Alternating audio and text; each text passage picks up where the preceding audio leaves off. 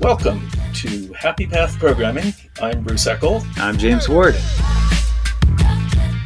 This week we are interviewing our friend Joey Gibson about Smalltalk because we got some feedback from him I think he was indicating that there was maybe some yelling at the podcast while he was listening to it because shaking fists. We were we were getting some things wrong, and he wanted, and so we, we decided, well, if we're if if we don't understand it, why not go to a source and correct our That's right.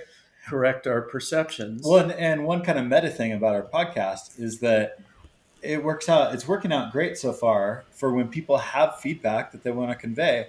Great, come on, yeah, come, come on to the show, and we'll we'll discuss that feedback right. on an episode. It's been been awesome. So thanks, Joey, for joining us yeah. and um, giving us your feedback and teaching us more about Smalltalk. Right. So, can you give us some background of like because you, you were involved in one of the Smalltalk projects.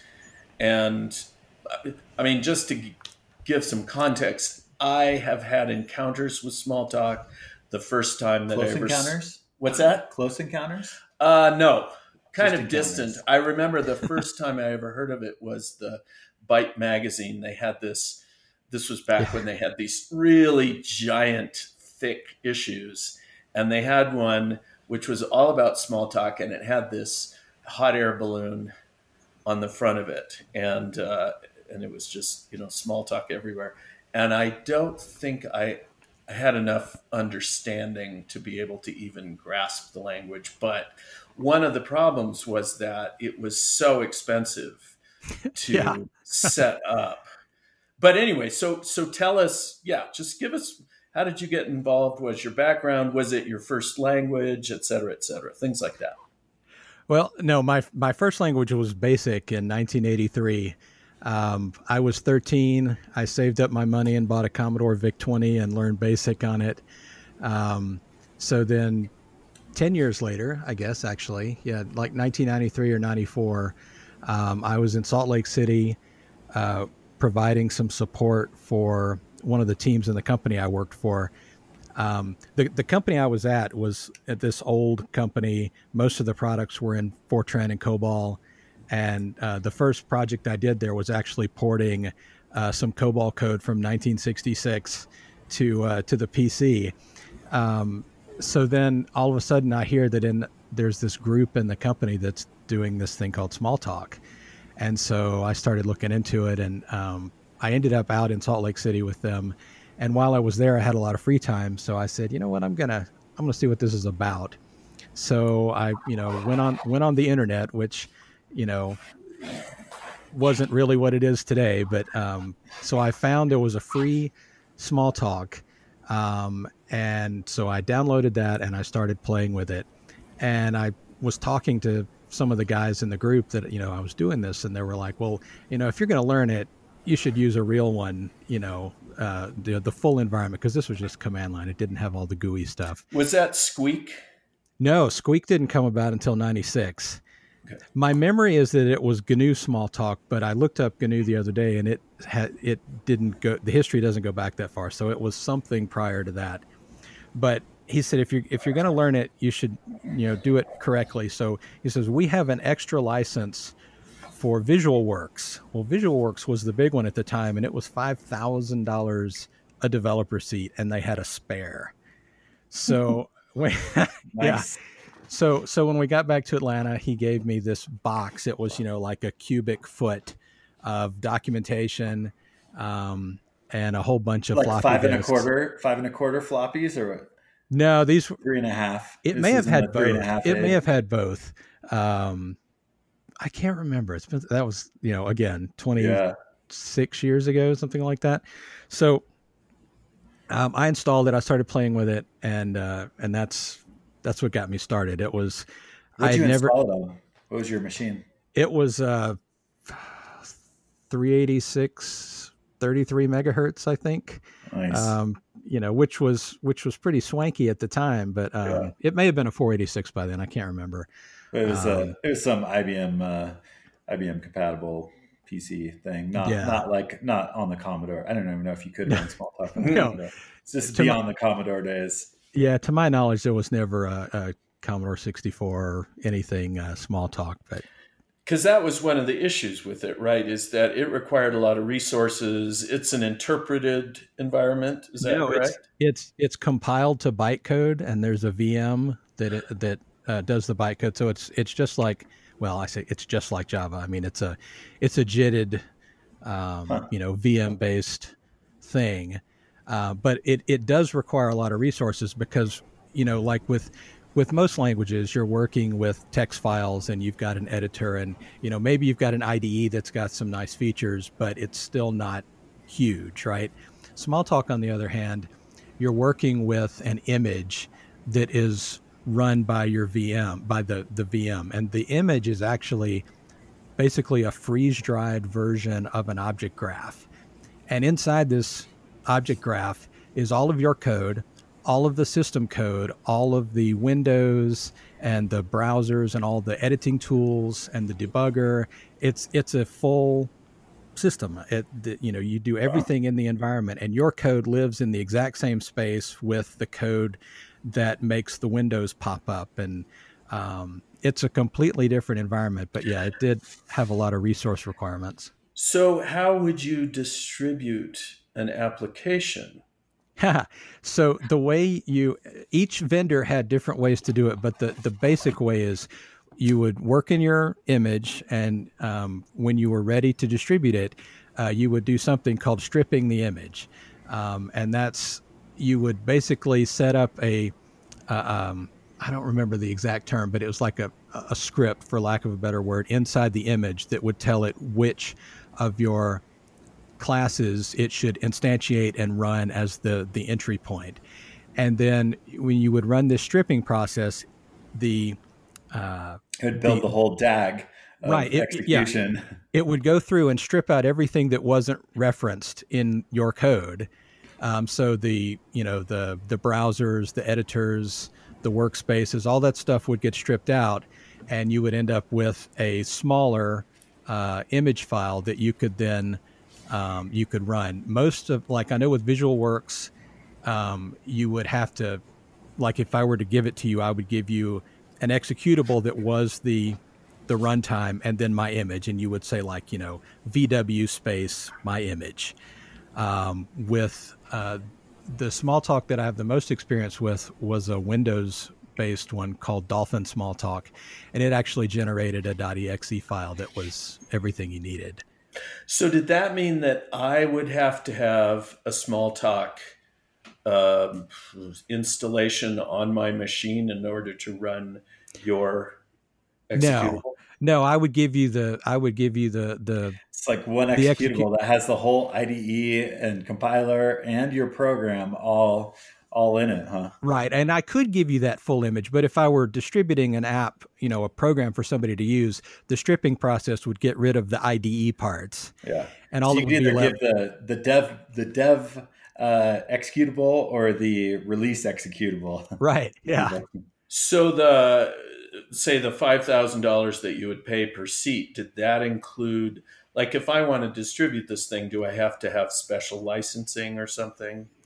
Yeah. Um, I think Uh. different, like, because, you know, the big ones back then, there was um, VisualWorks um, that actually came out of uh, PARC, which is where Smalltalk, you know, originated. Um, IBM Palo Uh, had- Alto Research Center. Right. Yeah.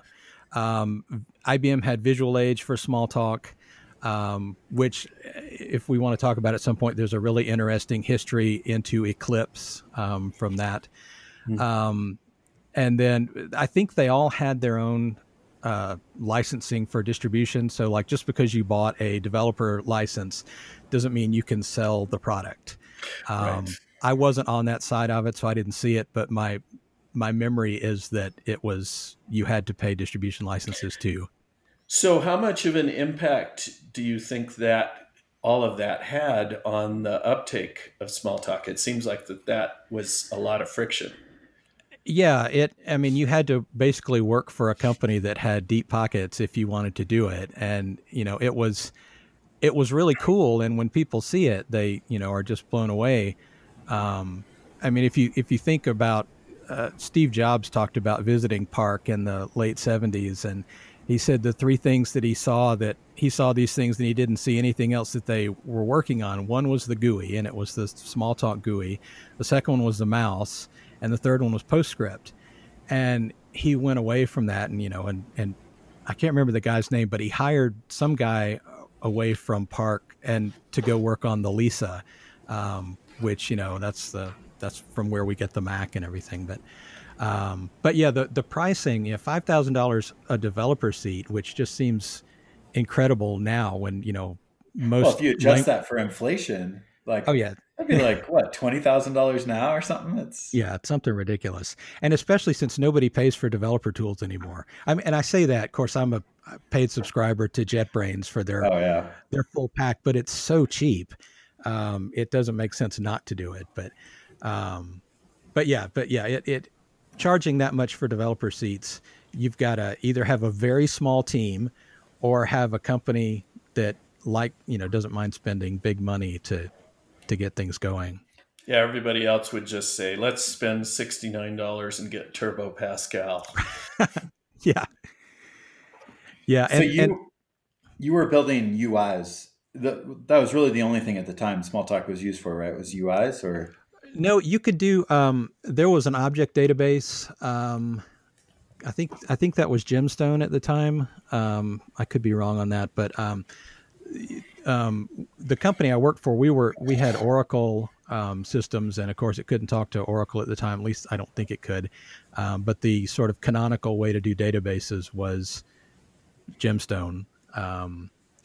Uh, the when I worked client, client server style apps so yeah, yeah, it's fat fat like, clients and yeah, yeah. yeah there data, it did it didn't do web and um, yeah, but it was it was fat clients is what you were building. Yeah. So tell us what you liked about programming in Smalltalk. What what made this a great experience for you? Well, having all the the developer tools, you know, built in, um, you've got this idea, and I, I, wish I wish I could show you all this all these cool things, um, but you know this is an audio medium, so I can't really do that. But um, but you have this idea of the it's called a system browser. Um, so from anywhere you can launch the browser, and it shows you all of the classes that are installed in the image. So there's thousands and thousands and thousands of classes, and then you click on a class, and then in the next pane over, you see um, the protocols, and the protocols are just sort of an organizational thing. It's it's um, they don't really do anything other than convey information to the developers. And then you click on a protocol, and you can see in the fourth pane all of the methods that are are in that. Um, so you can you know walk, and then once you click on a method in the the big pane at the bottom, you see the the method source code, source code, mm. and so you can get these browsers um, you know, throughout the system. And in fact, you can do things like if you open a workspace, which is sort of like a, a scratch pad, and you can type code into it and then you run it from within the the workspace. So you can say like, you know, um, my object space browse and then hit the do it key and it will open up a browser on your class. Mm. And then so you can you know, like all these objects know how to browse themselves um, because everything, you know, there are hundreds of methods defined on object, which is the the basic root of everything, and everything everything has to be an ob- has to subclass from something. Um, and you know, if you go from object, then obviously you get all of these hundreds of methods, and it's things like browsing itself, and um, you can ask a class for. Uh, there's a method called all instances, so if you send a class object all instances, then it will return you a list of all of the live instances of that class that exist anywhere in the system. Oh wow! Um, Sounds yeah, a little overwhelming. It's well, it's it's it's cool, um, but yeah, there's it, it can be, and um, especially if you've never done OO before, which um, you know, Smalltalk is the granddaddy of of OO languages. So um, you know well simula uh, The, but the, Smalltalk was the first one that just like took it and really ran with it. I would the, say the more well-known grandfather. yeah, the one that really popularized it. I would say. Yeah. Maybe. Yes, yeah. I would agree with that. Um, so that's interesting because, well, for for one thing, now when you say protocol, most people would see that as like an interface, right? I mean, or or more or less of an interface. Well, it's sort of poorly named. Um, it's it's really just a classifier. It doesn't like you can't say um, like in Java. You know, you can you can say that a method takes an interface, and anything that implements that interface, you can pass it. It's it's not that it's not that type of thing. It's really just um, for when you're in this browser. If you've got you know 300 methods defined on your class, um, you can just see all of them listed, you know, in alphabetical order. But if you have classified them as what they're for, then you like there's a there are several that are um, that are just canonical protocols like accessing. So your getters and setters will end up in the accessing protocol, and it's really just a way to filter the list for you as a developer to find what you need. Okay. Um, so most systems, object oriented systems that have an uh, object based hierarchy. In other words, when you end up with everything has to come from a root class called typically object. That root class usually doesn't have very many operations. And you're saying that the Smalltalk root object has lots. And even things related to the development experience like being able to call dot browse on any object, that's like tied to the actual IDE, which is also built into the. I'm sure you could browse the objects of the actual IDE too, right? Oh yeah, yeah totally. And you can change them. Um, you know, you can add methods to any class that already exists. So like, um, there's monkey you know, patching. Po- exactly. There's there's popular you know tutorials or a, a, a popular thing to have you do in a Smalltalk tutorial is add like a um, uh, a, a, a, uh, a, method to string, you know, to do something like the one I saw the other day when I was sort of revitalizing my memory on Smalltalk was adding a shout method to a string. And so you can say, you know, hello world space shout, and it would uppercase it and add a bang at the end. And that as soon as you add it, any string that exists anywhere in the system has access to that method. You can send any string that method at that moment. Um, you don't have to. It's not just the like new Ruby. strings. Ruby has that kind yeah. of. Well, yeah, Ruby was influenced uh, strongly by Smalltalk, and then um, Kotlin has extension functions, which yep. basically do a similar thing, but it's a little less wild westy. I mean, that's that's one of the things about monkey patching is that you're sort of, I mean, there's certain risks when you do that, and I think people discovered that more with with Ruby than I mean, maybe. I think it's because uh, with Ruby you can actually you could bring in a library that can override your toString method yes globally yeah. right exactly or your hash code or whatever you know? yes like can really do some crazy. crazy yes, stuff. well, and it seems like I mean, could you do that with Smalltalk? As well, no, I guess with Smalltalk, everything was there all the time. Well, right? I think you probably could um, because um, it, there's a lot of stuff going on under the covers where you know you send a method, you send a message to an object, and that method is sort of frequently referred to as a message selector. That basically it's going to use the name of that of that method to look up the the you know the actual code to run in a, a dictionary you know somewhere under the covers so it's really just a, a, a, key into this dictionary and so you could you ostensibly could just replace it if you wanted to though it would probably be a very bad idea um, did it have overloading it. like function overloading or was it just like whatever that name was it was expecting these arguments and no, you could you could overload functions. Um, you could override functions, um, or I say functions. They're all methods, but um, right. it actually w- one of the things that they that it does that no other language that I've seen does. Um, so there's there's three types of of messages you can send to an object. There's unary, messages, obviously. So, like, you know, ABS or um, uh, factorial, you know, which the integer uh, class comes with a factorial method already in case you need it. Um, there's a binary, so, you know, plus, minus, you know, those things, which they are not operations. They're actually methods on numeric classes. And then they have these th- these methods called keyword methods that are um, each part of it is like separated by colons. So like if you had um, like a color object and you wanted to get um, a color from it, and you had an RG like in Java, you would have an RGB method, and you would you know RGB left paren, and then the red value comma, uh, green value comma, blue value comma, or semicolon, right? In Smalltalk, you would have a method called R colon G colon B colon.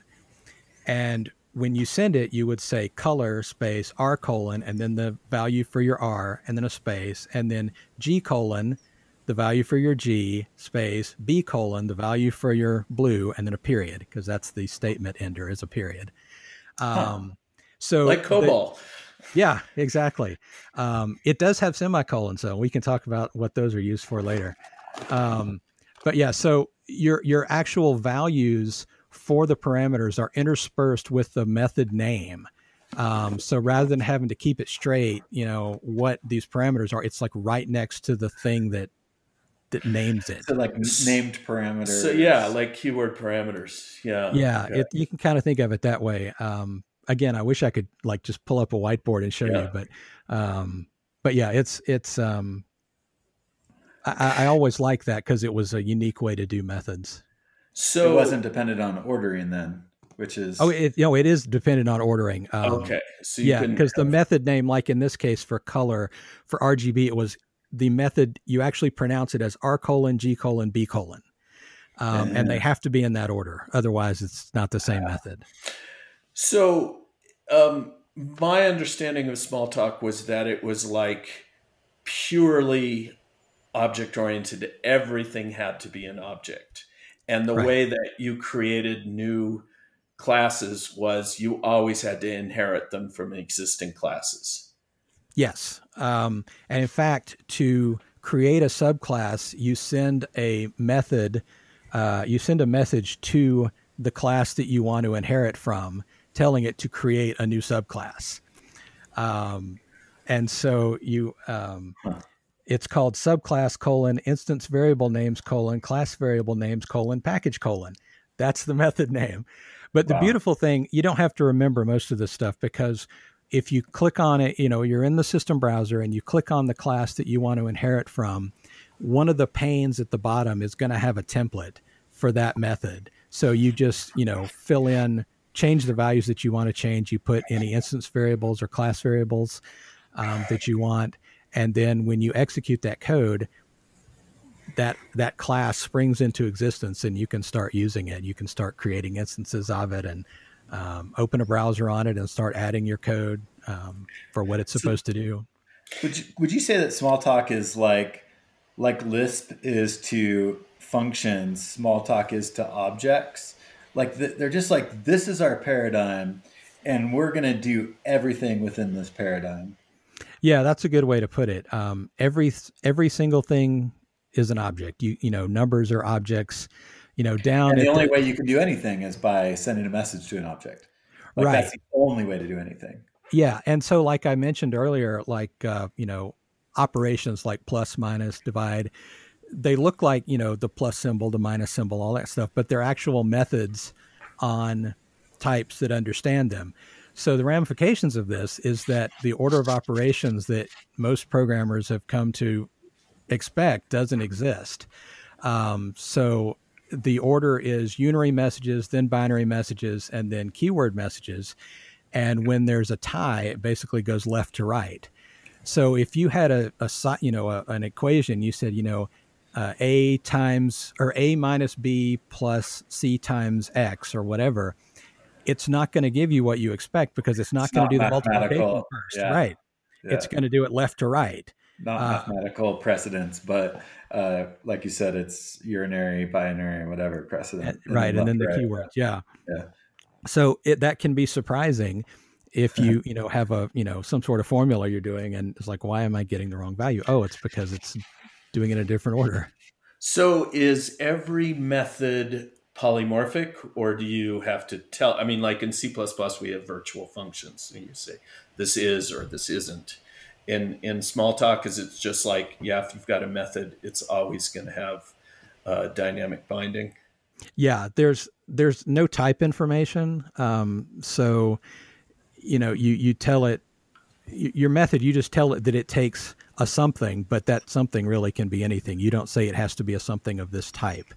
So you know if you try to send a method if you try to send a message to something that doesn't understand it then um, there is a method defined in the class object called does not understand that takes the name of the thing you were trying to send it. So what happens in the development environment is if you try to do this method call, um, then eventually, you know, it'll try to find that method in the thing you called it, the receiver that you sent it to, and then it'll start working its way up the inheritance chain looking for it. And if it ultimately never finds it, then it will call this does not understand method that pops up a window, uh, drops you into the debugger and says, you know, you see the full stack trace. This is why I thought it was an interpreted system because all of the stuff you're describing sounds very runtime dynamic stuff going on. But the way that they could do it is because your IDE is built into built right. into your object right. graph. Right, right. Um, but that, yeah, that leads us to into the. I mean, is that the error model? Is does not understand? Only for that case. Um, I mean, it has exceptions. Um, you can do. Um, yeah, much of the language is built around blocks. You have a block of code that can, you know, it's uh, anything inside square brackets is a block or a closure, um, and they're lexical closures.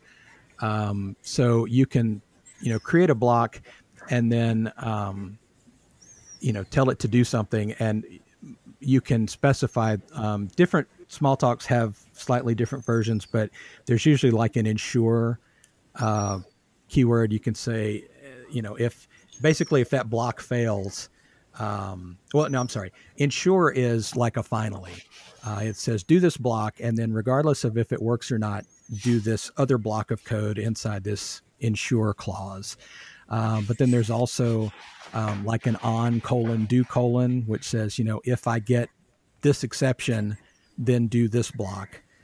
Um, and there's cool things you can do too. Like if you get an exception, you know, you catch it, and then you can do things like you can say, I just retry it.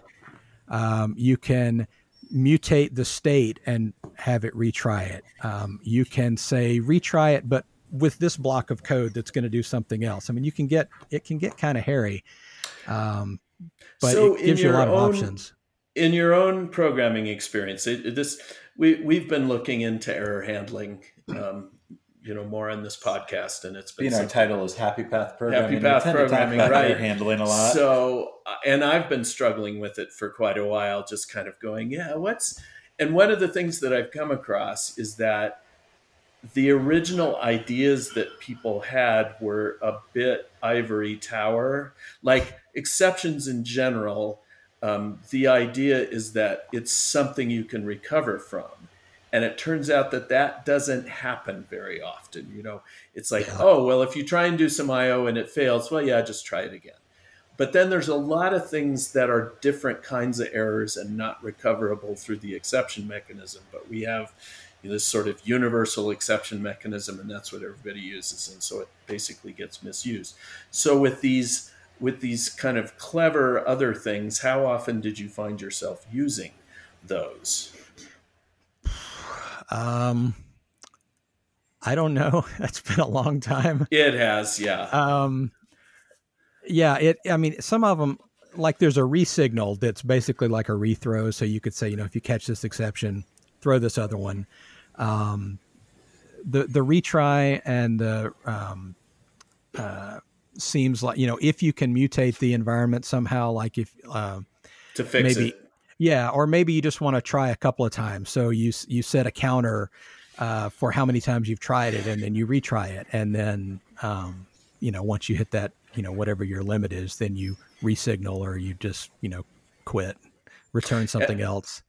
And that's often, I mean, that's usually something that's outside of your control. You're going, oh, some IO failed. I wonder if I tried it again, maybe it'll work. But if right. it's inside your program, ah, you probably messed something up in your uh, in your programming, and so that's not really an exception state. It's a it's a programmer error, and should yeah, be reported and, and in a different way. Right, and you, you, hope that the debugger will catch that um, mm-hmm. while you're working on it. But you know, if, if it mm-hmm. escapes, mm-hmm.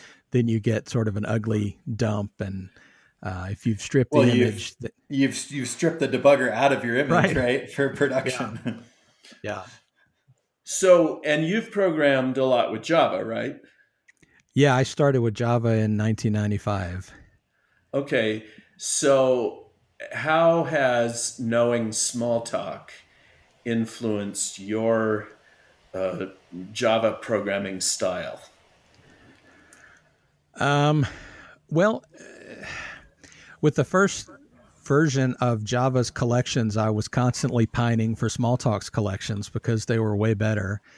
Um, Smalltalk was the, um, you know, when I saw the lists that it had and the fact that you could, instead of having to, you know, for i equals zero, you know, yeah, the C style of iteration of a collection, um, you could say, because uh, Smalltalk collections have these methods that should sound familiar when I tell you there's collect, select, detect, reject, and inject into. Um, Matz took those names directly into Ruby, and I think all five of those are still there. Um, but yeah, so you could say, you know, collect is just map, right? That's what we know it is today. Um, and so being able to do to transform a collection by just passing a block to this method called collect. I was like, that's so cool. And then so they so were now, doing like like function based transforms on collections long before like I I ran into them in Scala. It was the first time I yeah. started doing that. Yeah, and um, yeah, so because you could easily have a closure that you right. passed to those. Yeah, yeah, you just pass a block in, and it you know if, if you've just got a you know collection then you get a, a, a variable bound to each bucket of the collection and the closure can do you know whatever it wants. And then the result is um, uh, whatever however it transformed each of those buckets it's a new collection of those values. Hmm. and hmm. then there's select which is you know filter. Um, there's reject which is a negative filter right? Um, and then um, detect just returns the first thing that matches your closure, and then inject into is a um, uh, reduce.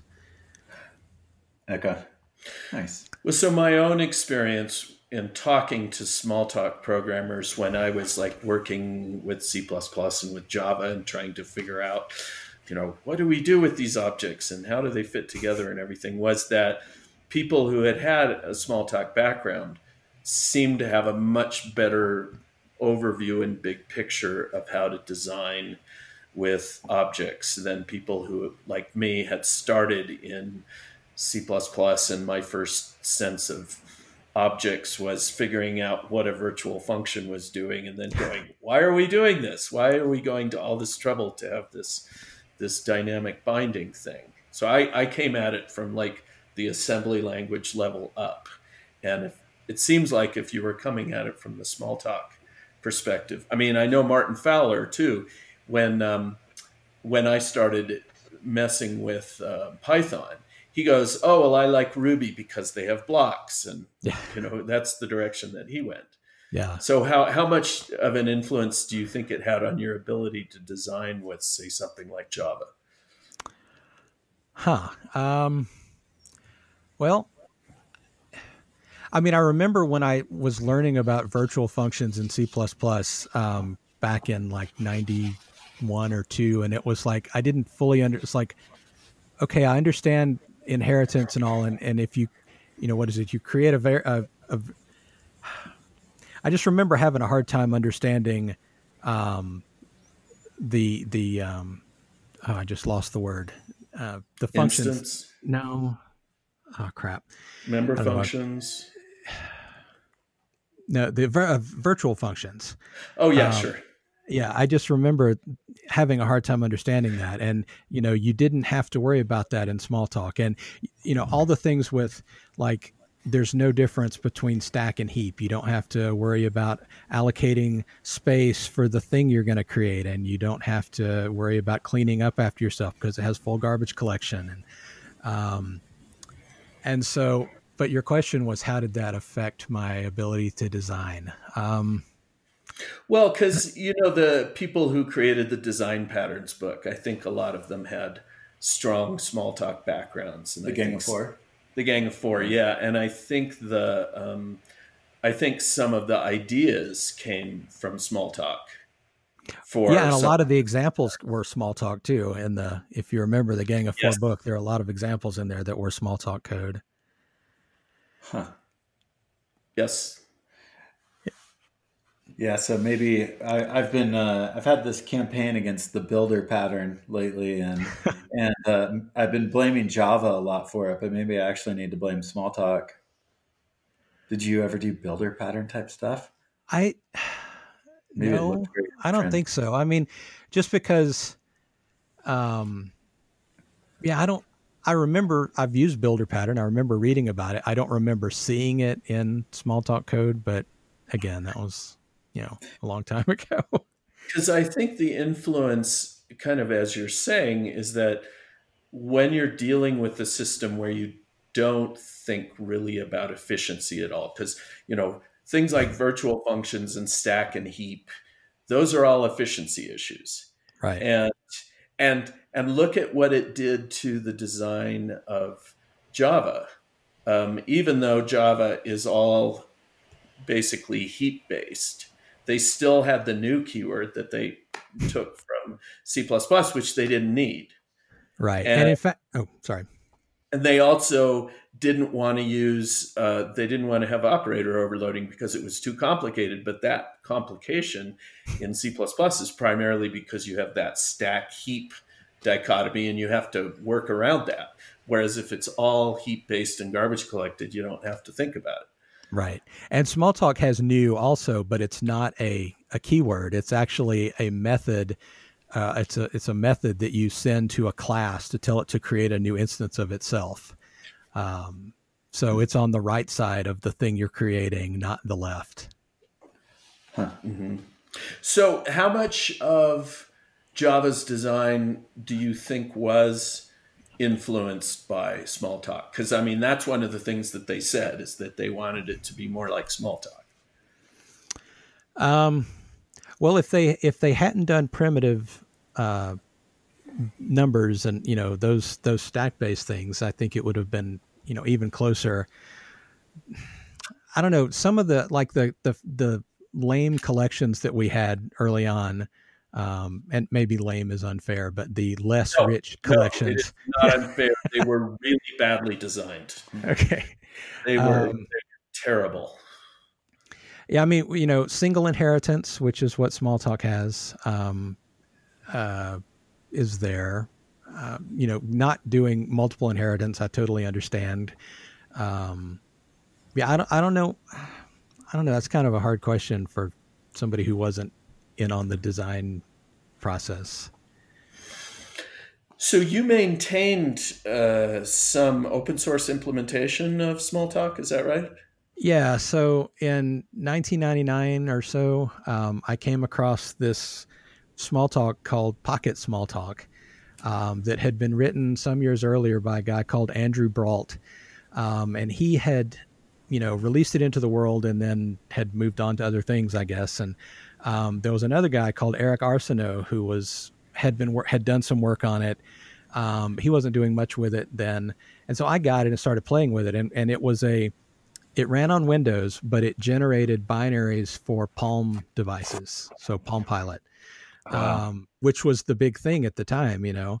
Um, and so the environment itself was written in Dolphin Smalltalk. So I went and got, um, you know, Dolphin Smalltalk, um, and started adding to the environment. Well, the first thing I did was I wrote a, a, a full tutorial on how to build Palm apps using Pocket Smalltalk, and then I started adding to the environment. So, like, I built toolbars in on all of the internal windows because this was a full Smalltalk environment. Even though, you know, your code it, it was different in the the code that you write didn't run on that platform, right? Because our target platform was the Palm, which was a ARM or whatever that processor was.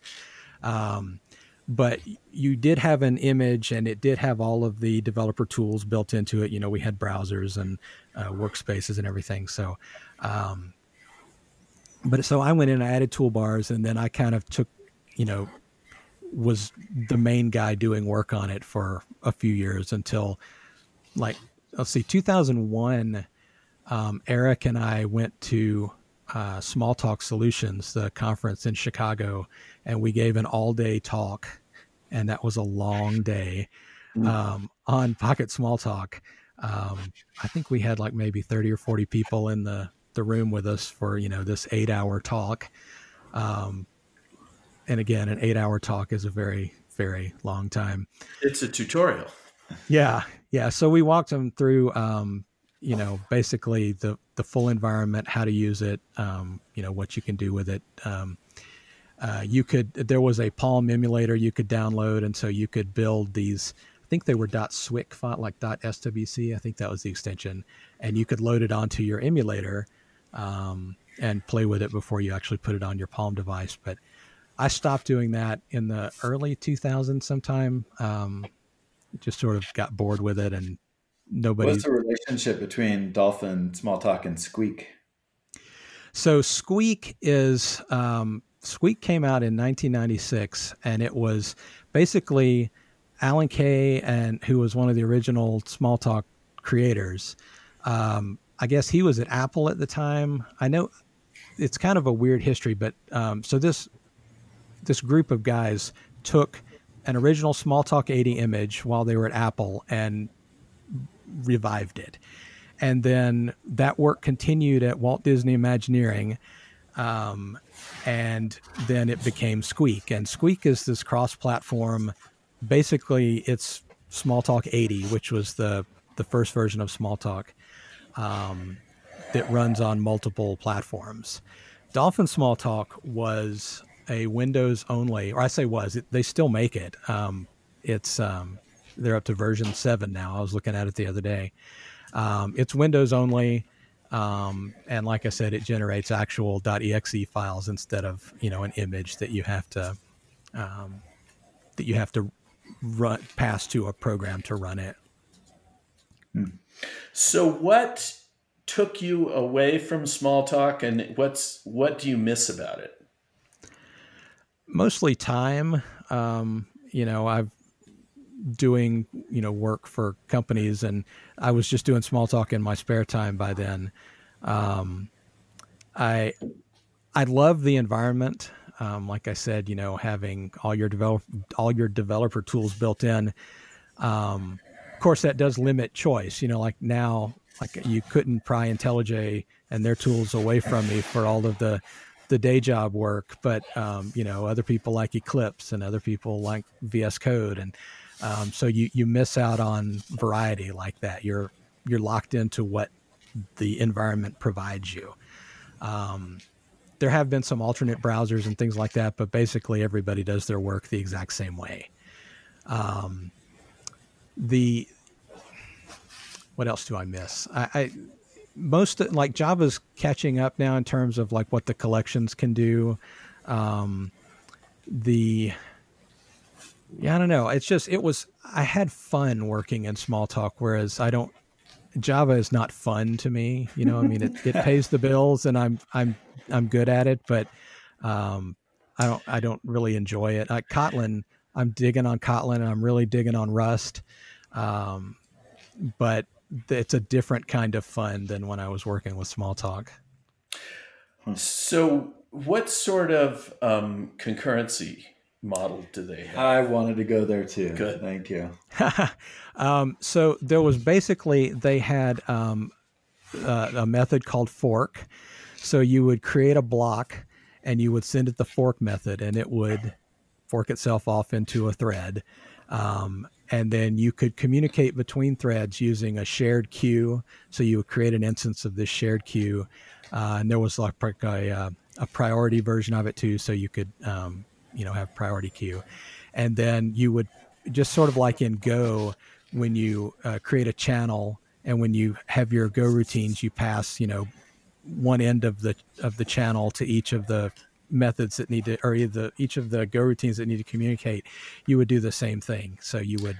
Um, so there was the, no, was there no shared shared memory? Like you couldn't like access different the same object from different forked threads or something. There wasn't. You you could do some of that. They there were semaphores and uh, and mutexes, so you you could oh. access. Oh. Um, uh, you know things at the same time but it, it wasn't really um, like there was no concept of like the java synchronized keyword. Um, you know if you if so the emphasis was on communicating sequential processes csp uh, uh, well i mean they would run concurrently. You could fork off you know several threads well, and they yeah I mean, that's the idea. So you, each one has its own process, but and the, the only communication the is communication this careful, queued approach. I don't know if that's. I mean, you the the mutex is if you if the blocks are inside the same object because blocks are lexical, so they can see everything that's come before them. So you could have two blocks in the same method that get spawned off in their own threads, but they can still see all of the, the variable, all of the instance variables from the object that created them. So that's why you would need like the mutexes. Um, okay. And like the mutex, you actually, when you, uh, when you get, it's like the mutex, you say, here's this block of code, run it when it's a, when I can. Um, mm-hmm. Rather than like the semaphore, which is just you know you you ask it, hey, can I do something, and you wait until it says you can. Um, but yeah, so you I could. Have a, I have this uh, theory that that object orientedness kind of we we solve the major uh, problems with object oriented programming when we started dealing with concurrency. That's when the model started to like break down, and functional programming is kind of like giving us a solution to those problems in that realm because I like that's what I've seen in Java and even in Kotlin yesterday. I was I was playing with vars to illustrate how bad using vars are, uh, and I I was like, all right, if a is not equal to null, then do this thing. And usually in Kotlin, because all, all I ever really use is vals. When you do that, Kotlin's like, oh, I can smart cast this thing to the non-nullable thing in your in your handler. Uh, but when I tried to do this on a VAR, Kotlin was like, "Oh, you can't smart cast it because that it might change it might have changed between here and here, between and you here. don't usually think in those yeah. terms, but you go, "Oh, you're right, it might." Yeah, and so so I think like like concurrency is the when when we had to start doing concurrency, all of a sudden we realized, oh, this model is not going to work for what we need here. Yeah, well, and certainly not in its current form.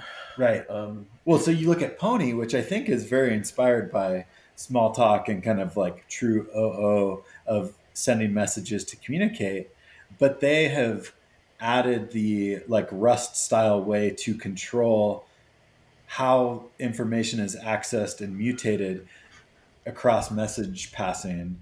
Uh, and and do like a queue queue based approach and that sort of thing. So they've they to achieve, I think, to make OO work in a concurrent environment better, uh, they've had to add some some constructs around that.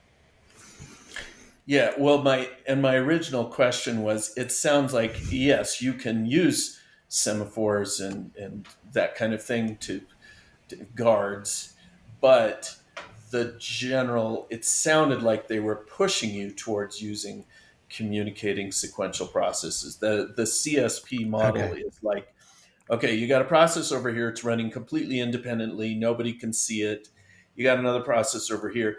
The only connection they have is this queue, and they and this thing can go oh i'll put something on the queue and then when you want to you can pull it off but nobody can like push anything into anybody else and it's a very it's it's sort of more what go pushes oh erlang akka erlang yeah yeah and it's like it's kind of I, I don't know if proven is the right word but it's kind of shown to be one of the safer or safest models for concurrency one of the only safe ways in object oriented programming that you can do concurrency without foot gunning yourself. Mm-hmm. foot mm-hmm. gunning, yeah. Yeah, and like you, you talk about, um, you know, vals and vars, which, you know, Kotlin, they want you to do vals as much as possible, right? And and we want to do that because immutable is is you know the the safest thing. But in Smalltalk, is like there there's no concept of that. Everything is is mutable. Um, you know, I mean, it, now if you have a class, then instance variables are, are private. You can't see them. You have to provide um, accessors. But, um, and you know, you could make a, an instance variable immutable by not providing a setter, but the object itself is still, you know, mutable. There's there's no concept like the var versus val uh, difference. Or final in Java. Yeah, yeah. Mm. Yeah, it seems like the the model for objects is that the object kind of manages and protects its data but there really wasn't a lot of thinking about whether this should be mutable or immutable. Right. It's, yeah. it, whereas with functional programming they're going yeah mutability is really a, an important issue and we're gonna we you know we want this idea of we're going to make you feel shame if you make something mutable. yes and you do. You do. I mean i feel like oh this is a puzzle i have to solve. How do i make everything immutable because i know it's possible. And now i want to do it and if i if i end up with a var i feel like i've failed. Yeah. And your yeah. your editor will you know color it differently and yes. uh, i think i think when i was working in scala years ago was the first time i saw that when like vars were like red or something. It's like why is that red? That looks like an error. It's, like, it's well, shame. It's shame. Yes it's the it's the the red badge of shame. Right interesting so um well other than the development environment do you do you miss anything about the way syntax or programming model. Yeah, any of that stuff. Um, was it just always full of nice people in the community? Yeah. Uh, community. Um, it was kind of small even back when I was in it. I mean, like the, you know, when I first got into it, the internet was still fairly new, and so communities weren't really a thing like they are now. Um, you know, it was mostly like forums and message boards and that kind of stuff and the um, entry fee was five thousand dollars. So, yeah. Now GNU Smalltalk still exists, um, and you know Dolphin now has an open source version of their version seven. You can uh, download it from GitHub, so you can get into it cheap. And VisualWorks, uh, which is owned by CINCOM now, they have a, a personal license, which I tried to. I used to have a personal license for it years ago um, but I, I hadn't in years. But to get a personal license now, you have to like fill out this web form, and it says it could take up to 24 hours. And I still I tried last week to get one, and still haven't heard anything. So uh, ostensibly, yeah, yeah, ostensibly you can get it for free, but um, uh, I I couldn't on that one. But. I had heard that there was some Smalltalk based like web server that uses continuations, something like that. It's probably Seaside, yes. um, which I haven't done anything with, um, but I know it exists. I just haven't looked at so it. So my my homework is going to be I'm going to try to get a Seaside app running in Docker on Google Cloud Run. That's my homework. Of wow. course you are. Just to just to see it. I've never done Smalltalk. I got to try it. So the the Smalltalk I've been working with the last few days, just after we talked, I you know wanted to refresh my memory. So um, there is a a descendant of Squeak called Pharo, P H A R O. Oh yeah, I've seen that, but they didn't say it was. Did they? Did they call it a Smalltalk? I thought they said no. This is a different language. Um, I'm sure they did call it that. Um, Okay.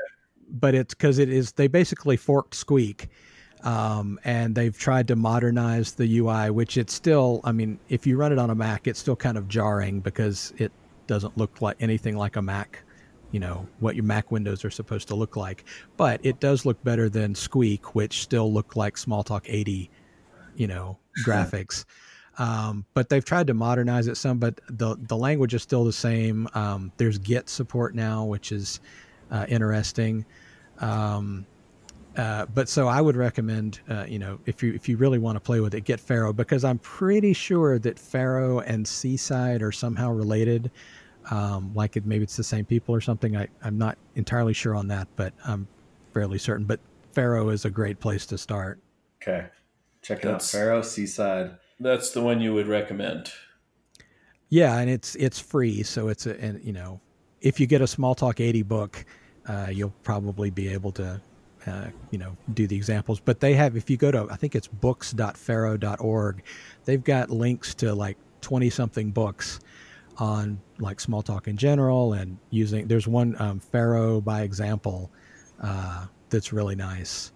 Uh, you know, walks you through using the all the developer tools and it's a little out of date. Some windows have changed a little bit, and you may have to, you know, noodle over things a little bit. But it it's a generally a good introduction to fairly modern Smalltalk. So um, I'm going to take a cue from one of the Python podcasts I listen to and say, like, just for you personally, like, what editor do you use, and are do you have any favorite? And this doesn't have to be Smalltalk oriented. It's just like, what, what do you work in on a day to day basis, and what editor you use, and do you have like some favorite libraries that you think are really well designed? Um, well, I do mostly Java for the day job. Um, and is that what version of Java is that? oh Lord, we're on Java eight. Oh, Um, okay. You and the rest Which- of the world. So Yeah. it's well, okay. You're not alone. It's like I heard the other day something about Java 15. I'm like, oh my god, you know, is it is it really up to that now? and um, even then, is it is that one that you pay attention to, or do you wait for the long term support one, which is is that 16 or is that? I, Yeah, I I don't e- I don't even know because they're just putting them out every six months. Like most Yeah. large companies. Somewhere, some somewhere in the company, somebody is thinking about Java versions, but Yeah, maybe. But yeah, so we do Java. Um, we've done some Go um, within the company. Um, uh, but so let's see. So I work in IntelliJ uh, mostly. Um, I, I buy the. I personally buy the whole um, the all tools suite uh, just because it's inexpensive and they're so good. And so Um, good. I do Rust mostly in my free time, so I use um, Lion with the Rust plugin. What's Sea um, Lion? CLion is their C and C um, development environment. You could do it. You can load the Rust plugin into IntelliJ, and I used to do that. I used to use like IntelliJ for everything, but now lately I've started using IntelliJ just for Java and Kotlin, and then I'll use the specialized IDEs. You know, if I'm working in Ruby, I use RubyMine and Uh, which- GoLand for Go, and Yeah, I've done um, the same thing as you. I always just load it, load plugins into IntelliJ. I haven't used the specialized versions. Yeah, I changed. I mean, for Python, I use PyCharm. Just Yeah. It's a little lighter weight. Um, and, you know, there are things that aren't Java specific, you know, in there. It's like, well, there is no class path in Python. I don't, you know, why is there a field here to set the class path? It doesn't matter. Um, one of the things that I love is a font, um, which it seems strange to say that you're in love with a font, but um, it's this font called Fira, F I R A code. And it's, you know, a free true type font. But the thing that I love the most about it is it has programming ligatures. Um, and so this is like if you're you're typing and you have to enable them and like in all the IntelliJ or the JetBrains products, they have a, when you set this font, there's a checkbox that says use font ligatures. You have to turn it on. And so it has special symbols for for different things. So like uh, if you type, you know, Like bang, e- like what? the anonymous function like dash greater than or equals greater than or whatever becomes like an arrow. Yeah, exactly. Yeah. So, you know, if you type bang equals, then you get an equal sign with a slash through it, like you know, Uh, we used to see. cute.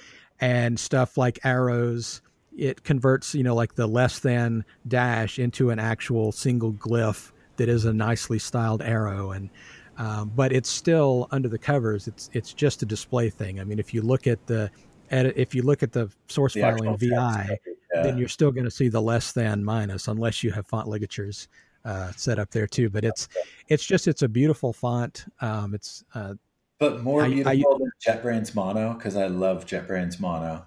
Yeah, I I change it as soon as I mean nothing against JetBrains Mono, but I just I've liked Fira for a few years now, and so it's my font for everything. Nice.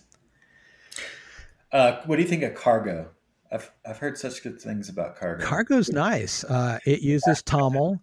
Um, it uses Toml, which you mentioned on a Wait, previous episode. Cargo is. Cargo is the package Oh. manager for Rust. Oh, right. Okay. Okay. Sure. And Toml, Toml's so good. Yeah, it's it's cargo is it's not just the package manager; it's the build tool. Um, so I mean, Yeah. you can say rustc, you know, and compile this code, but most Cargo people don't. Yeah, you just run cargo build, um, and you can say cargo build minus minus release, and it does a release version, um, which is like fully optimized. Which I had a, a program I wrote recently, and um, when I ran this like benchmark on it, the performance was just terrible. And then I recompiled it with the minus minus release, and then it was, you know, Wait. orders of magnitude faster. So it's like whatever they turned on uh, was a good thing. But, um, but yeah, so you have a TOML file uh, where you list your, um, you know, some things about the build, and then all your dependencies and the versions, and it it fetches them for you. And um, They should have used. They should have used Dhall instead of Toml, but hey, Toml's better than YAML and JSON. So I hate YAML. certainly What's better than- well, what's Dhall? I haven't heard of that one. that was the Are we feedback sure we got on. that we're bought into that? Because that seemed like the getting people up the curve on that could be very challenging. Yeah.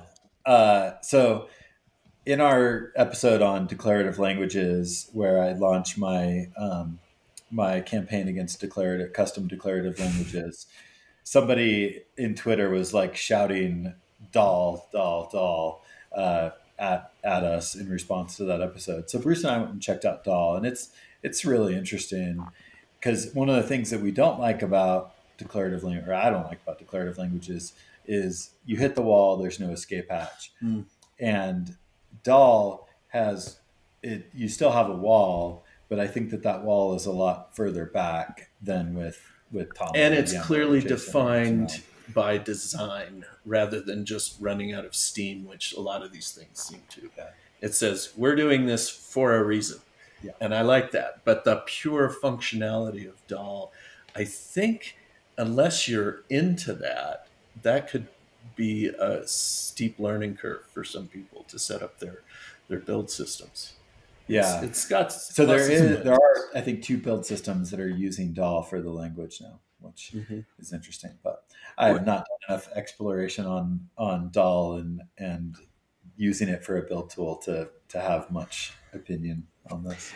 you know you, you mentioned about the hitting the wall with the declarative language and i remember when i listened to that episode um, I, I listened to your show when i'm running and uh, you know of course i'm like yelling things out and passersby don't know what the hell i'm talking about but um, so It's a crazy person It's yelling got to about be because the yelling things that about you're yelling languages as they would just by. be like it's uh, he's got he's got some weird form of Tourette's syndrome. Yeah. but Where- i was thinking Computer. thing. Yeah, I mean, I walk down the street yelling, "Effing builders, builders! I God, they should all die." People are looking at me like weird, but So we were talking about Gradle um, in that episode, and and like I've been using, you know, I, I used to use Ant a long time ago, and then I've been using Maven since like 2008. So for me, Maven is like the way to go because I understand it, I can do what I need to, and I've tried to do, I've tried to get into Gradle. I tried again after listening to your show on on that uh, on that, and there's just parts of it that just still feel inscrutable. But I completely agree your your point about when you hit the wall, you know, you hit the wall of what the declarative part can do or what the the built-in stuff can do, and just being able to, you know, you're already in the language, just write, you know, Groovy code or Kotlin code or whatever.